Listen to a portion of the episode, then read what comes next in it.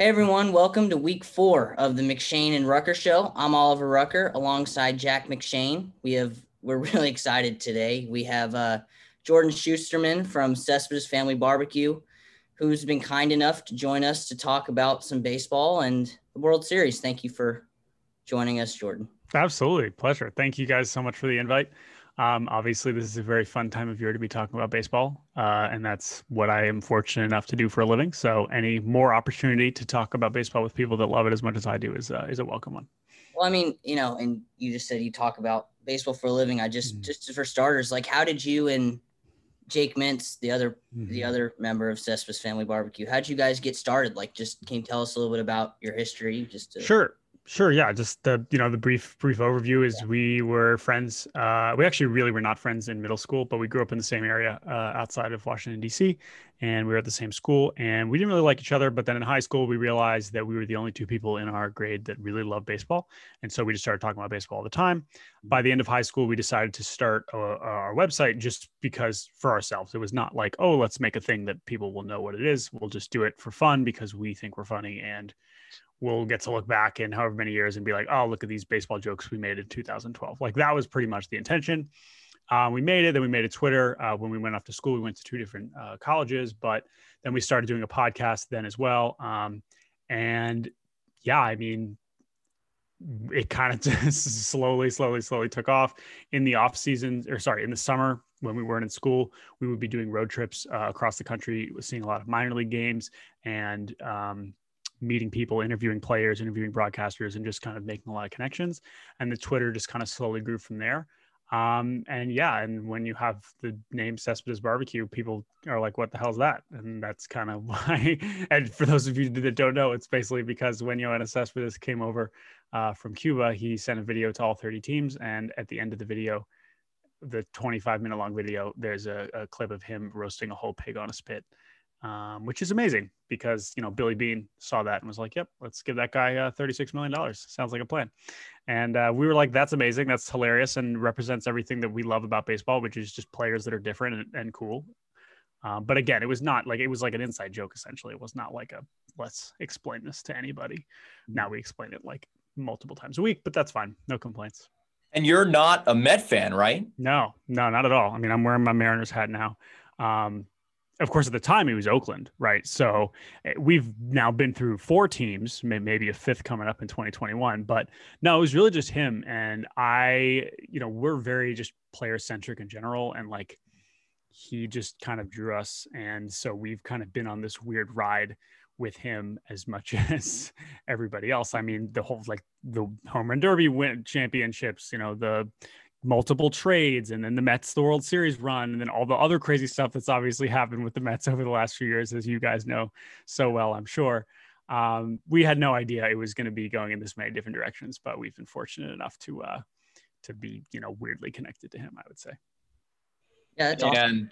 you know kind of transitioning to the the World Series a little bit um you know we have the Tampa Bay Rays and Los Angeles Dodgers probably the two best teams in the league and there was a little bit of, I don't want to say controversy, but kind of a theme that we've seen throughout the playoffs as opposed to regular season is the use of bullpen games. Mm-hmm. Um, and we saw the other night that Blake Snell, you know, he had nine strikeouts through four and two thirds innings and gets pulled. Uh, what are your thoughts on that? Is that was that the right move? I mean, I guess hindsight's twenty twenty since the game already happened, but you know, what is your initial thought on like the idea of a bullpen game? Yeah, well, I mean, I thought it was in a uh, fascinating contrast to Game One, where we we expect this from the Rays, right? This isn't new. But right. game one, you see Glasnow go 112 pitches. Right. No Ray had gone Ray pitcher gone over 110, I think, in the last two years, which is insane. But like that's just how they do things. And when you have that many relievers that you can rely on, um, and I know their best guys, Anderson and Fairbanks, have been a little bit shakier lately. Mm-hmm. But like that's just that's what you expect. And honestly, like, yeah, Blake Snell was dominant for those four innings, but the problem with him is, man, he just starts walking people and when you need a game as badly as you do, especially with the Rays down at 1-0 there, like they're going to go to the best option as quickly as possible. And at that point, even though Snell was rolling, Snell can kind of snowball in the wrong direction pretty quickly. So I was not shocked. It was frustrating because I was like, damn, we're going to finally get to watch Snell get to the seventh inning, like after those four innings. But he just has so many full counts and just bad walks and two out hits and walks and you could just tell that it was kind of trending in the wrong direction. Because um, pitchers are on such a short leash in the mm-hmm. regular season. Mm-hmm. So in the playoffs, I mean, like if a guy is like not even pitching, like walks a batter, it's like, oh, he might come out of the game. Like that's right. literally what it seems like. Right, which is kind of exhausting. And I know people don't necessarily like that style of baseball, especially yeah. compared to last year, where we had the Nationals just like completely go crazy with three pitchers. Right. Um, and that is, I would say that that is more aesthetically pleasing and more entertaining to watch the starter go. Right. Um, there are just so few teams that have the personnel. And the other thing about this weird season for a million reasons is just, especially this month, there's no off days, right? So like you, they were pushing it, and earlier in the rounds, like I knew it was going to be crazy. The pitch usage was going to be nuts just because there's no off days. Um, but it's kind of where we're going, and like it's a little frustrating. There are some things I like about it, and then there's some things that are a little unfortunate because I think in some ways it is a little bit less entertaining. I mean, we know that though, like that this is something that the Rays have done and Kevin mm-hmm. Cash has done. Like it, it, I for me is with Blake Snell, it wasn't surprising, but like you said, it was frustrating. Mm-hmm. But I was a little surprised that that was kind of the Dodgers' game plan. That Tony mm-hmm. only went what was an inning and a third or something. Yep. And like, what do you think about that? Like that that being just the Dodgers' game plan rather than. Yeah, know. it was weird. I kind of I said earlier today that what happened with the Dodgers in Game Two felt like a mix between what happened to the Yankees in Game Two of the, of the DS mm-hmm. and the White Sox in game three of the DS or of the wild card round, I should say, um, where they used like 10 pitchers. And like the Yankees clearly on purpose knew we are going to take out Happ, whatever. And you can disagree with that, but like that was clearly a plan they had before the game. Seems like the Dodgers knew that Gonsolin was going to come out early also, except that the order of pitchers and stayed in and out after that seemed pretty hit or miss, kind of random. And that's where the game plan is kind of frustrating to watch. And obviously, it's not necessarily fun, even if the game's close to have that many pitching changes. Um, but really, it just comes down to, and this was written today by a lot of smart people, you know, they just don't trust Dustin May or Tony Gonsolin to start a game. And I mean, they're rookies. So, like, I sort of get it, but it is kind of weird to watch when they are so talented and have had success that the, as you mentioned, Jack, like the leash is so short. And yeah. so, like, Gonsolin, like Gonsolin looked bad. Like, I know he pitched on Sunday, so maybe he wasn't, we're not expecting him to go six, but to have him pulled that quickly, you could just see how it affects. Um, and, and, and in these series, it's always domino effect, right? Because if you just keep using these guys, something that I think the Rays have been amazing at, and I've been harping on this all month their losses are always good because they very rarely lose a game in which they use guys that they might need the next day. Mm-hmm. When you go back and look at their losses this month, it's always the bottom of the bullpen. Game one, they, they use Yarbrough, they use Fleming, they use Curtis. Like, okay, great. Like, I well, we don't need right. those guys in games that we're trying to win, right? So they have a, a really whereas the Dodgers, like, they still managed to use a guy like Victor Gonzalez, a guy like Jake McGee, who's been some of their best relievers. Those still guys still had to work last night. So I don't know. It's tough. Um, but I don't like to second guess managing that much. But obviously, there's a huge magnifying glass on it in the postseason. It's and just, also too with the new, oh sorry, Oliver, but also too with the new rule change mm-hmm. where a pitcher's got to go three batters. Yeah, like that just changed for a manager to mm-hmm. think, well, he can finish the inning, but then if he doesn't get the batter out, he's still got to face the next one. So like the lefty specialist is just like gone. Yeah. You know. Yeah, so that's why Adam Kolarek, Adam Kolarek is, is nowhere to be found yeah. in this postseason. it's after last year starring against Juan Soto like every five minutes. So right. Um, but yeah.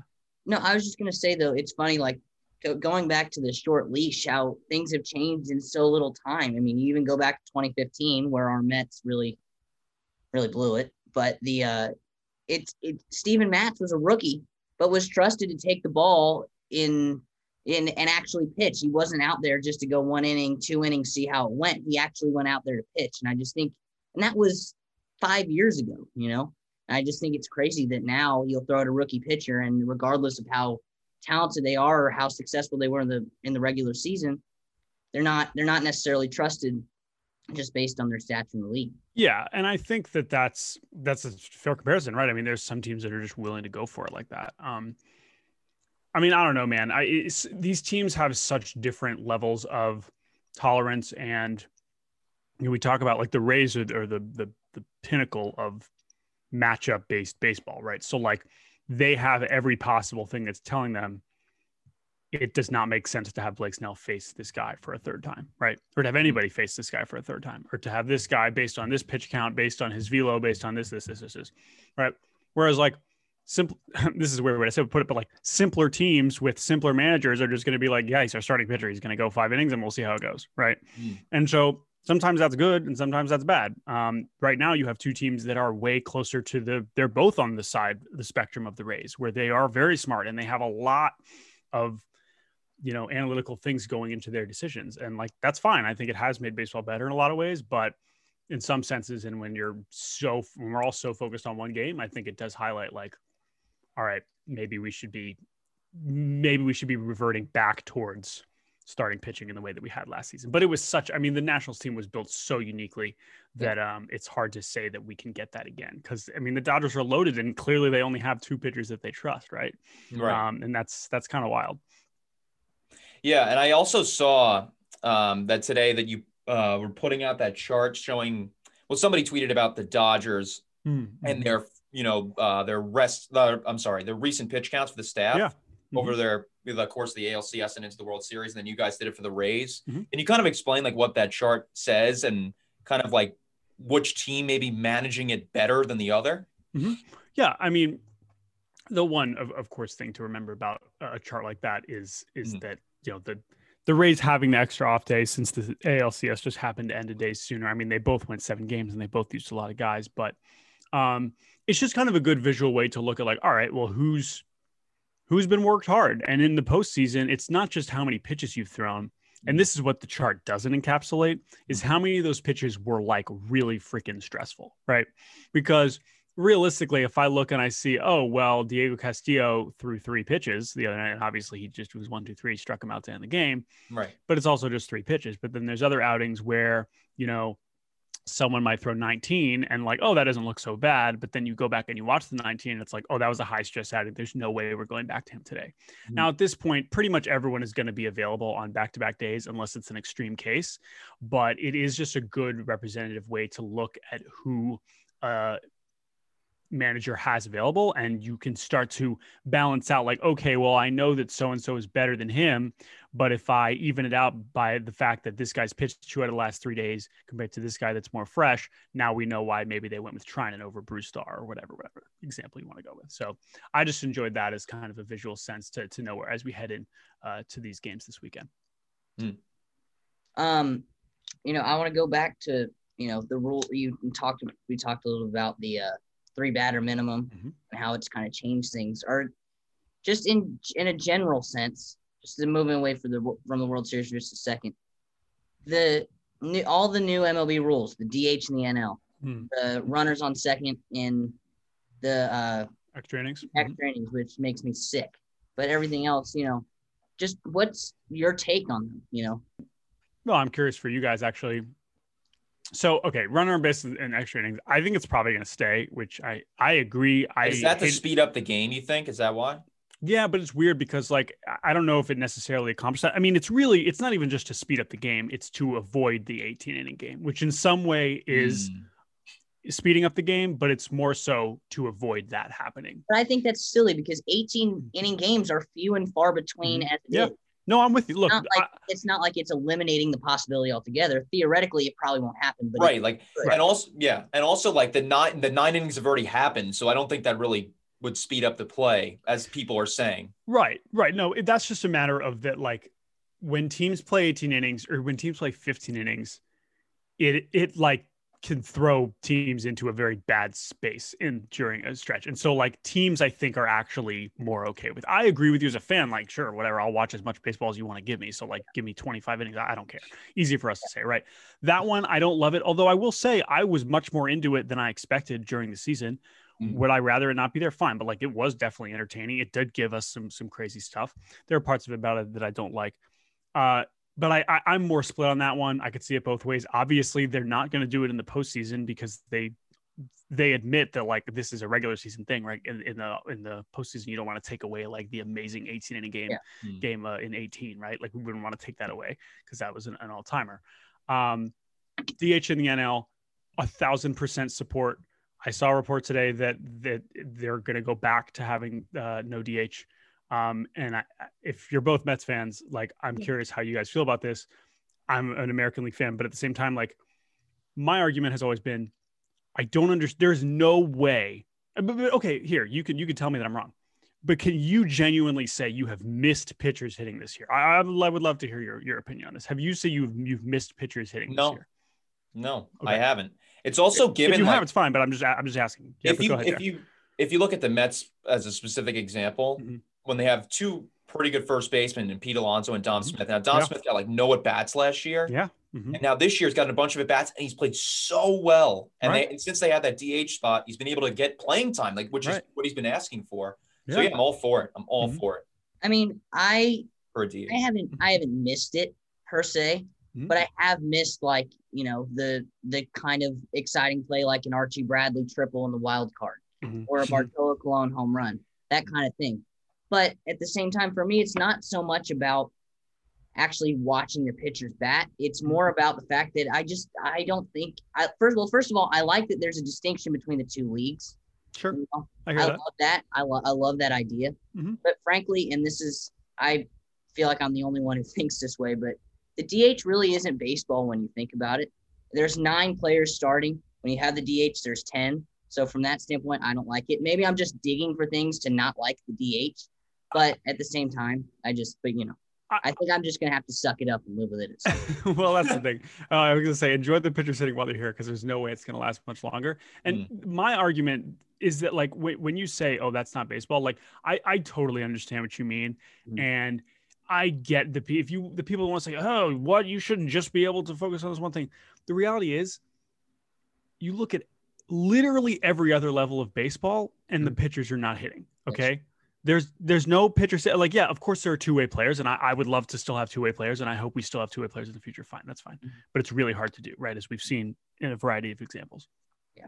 But the problem is that like pitchers are not practicing hitting. They're just not and they're never going to experience. So it is it is absurd to have to watch a dude go up there and hit in the major leagues ever if he has not been hitting at any point. Like it, it is it's it's just a farce right? And so that's that's where like i agree with you.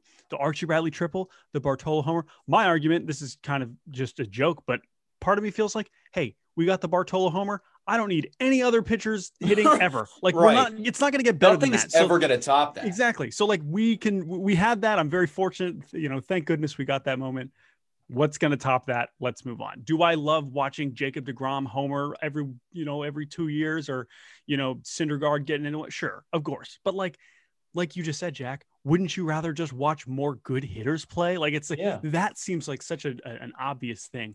Um, so while I do agree that uh, the difference between the two leagues, I do agree with that. I think that the variety in that is, is true.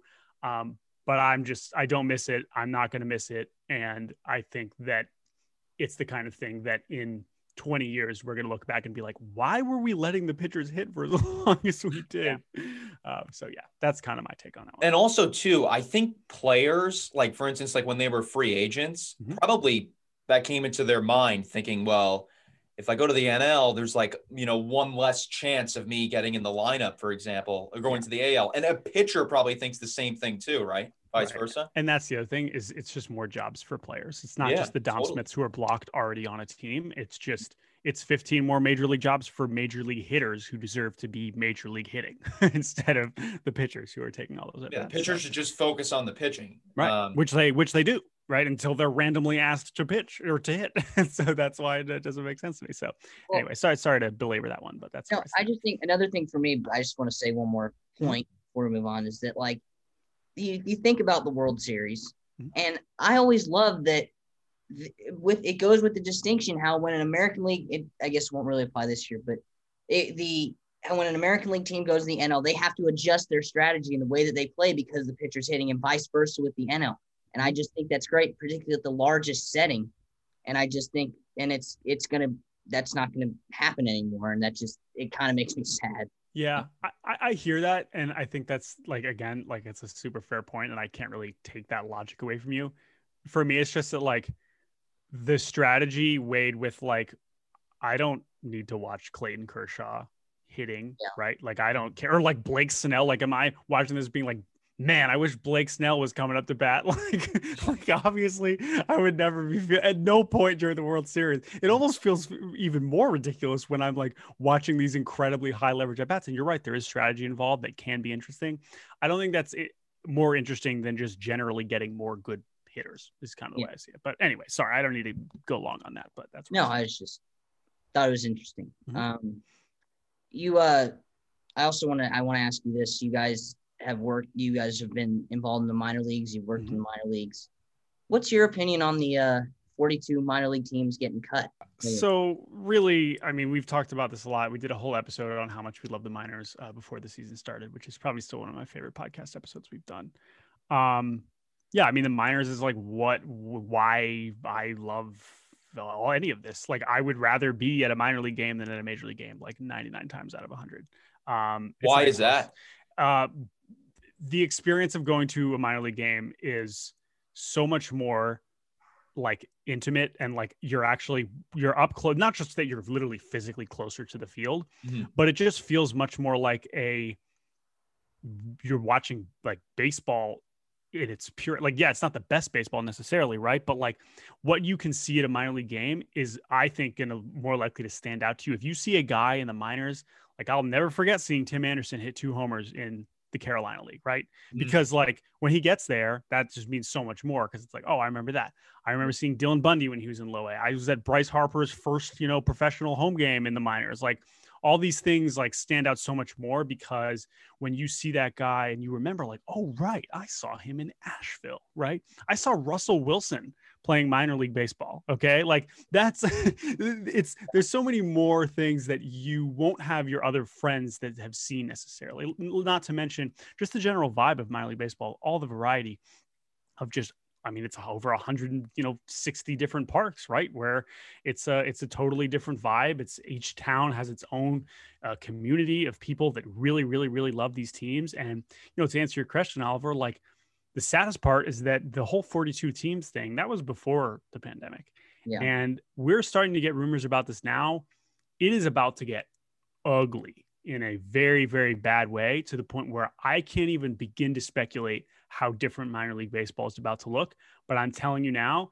th- when we're talking in april it like minor league baseball is just never going to be the same. So I hope that it obviously I'm still going to love it and I'm still going to go uh, appreciate it. But um, and Jake's made this point. It really sucks is that like we got that report before this season. We were like, well, this is terrible, but at least these teams are going to get to like say goodbye generally to at least affiliated ball or whatever, right? That's what the 2020 season was supposed to be for these 42 teams. Um, and they're not even going to get that chance. So the point is, is that it's really upsetting. Um, as simply as I could put it, less baseball is less good for the sport right? Yeah. like it's not that complicated. Um, but i'm just sad for all these communities across the country because like we've literally driven across america like going to these games. And so knowing what these teams mean to some of these places that are farther away from major league towns um, it's it sucks a lot. And you should all support your minor league teams if you have one near you. I mean i agree with everything you're saying. And i think that another thing for me is that in terms of the players. You know, there are going to be players who don't get that opportunity to go and play for them, and they can. You you never know. You know, yep. if your Mike Piazzas, your you know your your TJ Rivera's, they'll never get that. You'll they'll Mike never. Brosseau.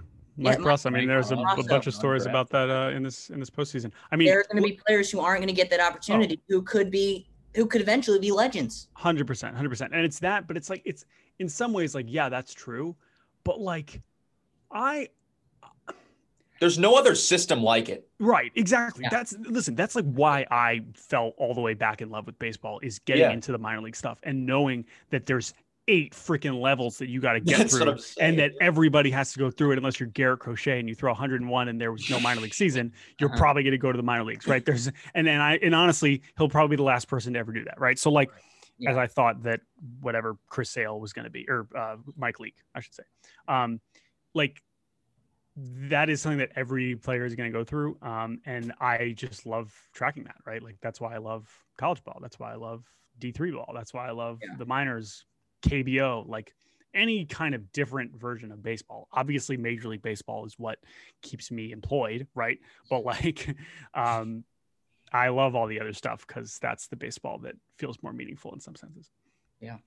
And then also like for the minor league players too, like mm-hmm. the draft is so many rounds. Mm-hmm. So for some of these guys, like like a like a top 10 pick is no guarantee to work out. So it's interesting to see like these guys that you know work their way through the ranks and you're like, oh, he's like a 20th round pick. And it's and you're like, oh yeah, I saw that guy play in like whatever city. Yep. It also feels like you're like connected to like for those smaller communities, like they really get connected to those teams. Oh yeah, absolutely. It's we- it's weird to think about, but like the affiliates that do stay connected for that long, they are usually fans of that major league team, even if that major league team is nowhere near there.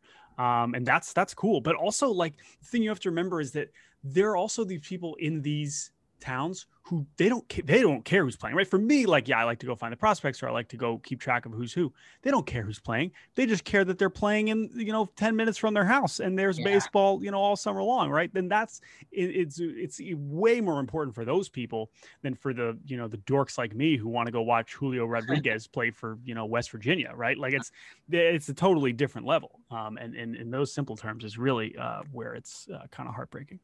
Yeah and from some of the stuff you're you were saying, like it could get bad, like in April. Like, what do you mean by that? Like in terms of, is it just more teams you think are going to get cut? Yeah, I just think that like I thought with the whole 42 t- two teams thing that we were going to be headed towards four full season levels, which is, you know, we have four, there, there are four levels of minor league baseball that are right. played from yeah. April until September, right? Mm-hmm. And then there's the short season and rookie ball teams that yeah. those seasons start in July after the draft. Mm-hmm. Those were the leagues like the Appalachian League, which we already know is t- come, turning into a college league. Those are the leagues that we knew were mostly on the chopping block, right? My fear is that once we really start to understand the financial ramifications of COVID from this year, because like we know the season was canceled, but we don't really know who's been hurt the hardest. I just worry that we're going to be having a situation where there are some teams that don't even have a low A club, right? And that's something that back in March I couldn't have even fathomed. I could be wrong. Um, I, I this is not any sort of inside scoop. I just think we're at the very beginning of understanding how much minor league baseball is about to change. Um, and that's scary. Uh, but I hope that it uh, can still kind of uh, maintain its it's listen whatever form it still takes on. I'm obviously going to still love and support it, and there's still going to be there are still going to be likely over hundred teams across this country. I hope, mm. um, but that's kind of what I mean by how different it could be. Mm. I mean, it, it is already really lopsided, and something that I think is underrated is the fact that like the Yankee. Let's go before all this craziness. The Yankees regularly field eight minor league teams and some teams don't only field like five or six right so there's so the yankees have like two dominican teams and two teams in the gcl and they have pulaski and they have staten island like but then the cheaper teams only have five minor league teams, and those are actual roster spots. Like those are 30 extra players you are allowed to have in your organization. That is a huge advantage, right? Um, yeah. And I'm curious to see as this whole minor leagues gets reshuffled, if if that kind of thing remains, where the Yankees or teams that want to spend money on their development are like, yeah, we're going to keep it and we're going to have five minor league teams, and other teams yeah. are going to be like, we're going to have three. Um, and that's, you know, but who knows? Again, it's early. I don't want to speculate. I'm just, I just think we're way far away from really knowing what uh, MLB is going to look Didn't like. I, I think I saw something where like the, the Las Vegas what are the, the aviators? Is that what they're mm-hmm. called now? Yep. They yep. used to be the 51s. The 51s. I have a 51s. Didn't they have yeah. like higher yeah. attendance than the Marlins? Oh yeah. Oh well, some of yeah, some of these some of these new like double A and triple A parks do great. They, yeah, they do crazy, sell out crazy. every game. Yeah, I no, I mean, and they're because if they their uh, capacity is fifteen thousand, and if they're selling out most games, then yeah, that you are going to draw higher than the Marlins. um, so uh, so yeah, it's it's it's pretty good. Even Dayton in low A uh, draws like they have a crazy attendance record. Mm-hmm. Um, so yeah, there's there's some really really strong minor league communities out there. Awesome. Well, we hope that the uh, minor league teams can stay in business, but thank you, Jordan. Um, yeah for coming on. Uh, we really appreciate it. Um, and you can hear Jake and Jordan on their podcast, the Cespedes Family Barbecue Podcast. It's on the Ringer, right? And it's mm-hmm. also yep on Spotify and Apple Podcast. Yep, Baseball Barbecue, wherever you get your podcasts, uh, check it out. We're on Mondays and Thursdays uh, during the season, and the off season will probably be once a week. Um, but we are going to keep it going through the winter. So thank you guys both for the invite. This was very fun. Thank yeah. you you can also hear Oliver and me right here on VIC Radio every Saturday, 9 a.m. to 9:30 right here. So have a good weekend, everybody. Thank you, Jordan, for joining us. And yeah, have a good weekend. Have a good weekend.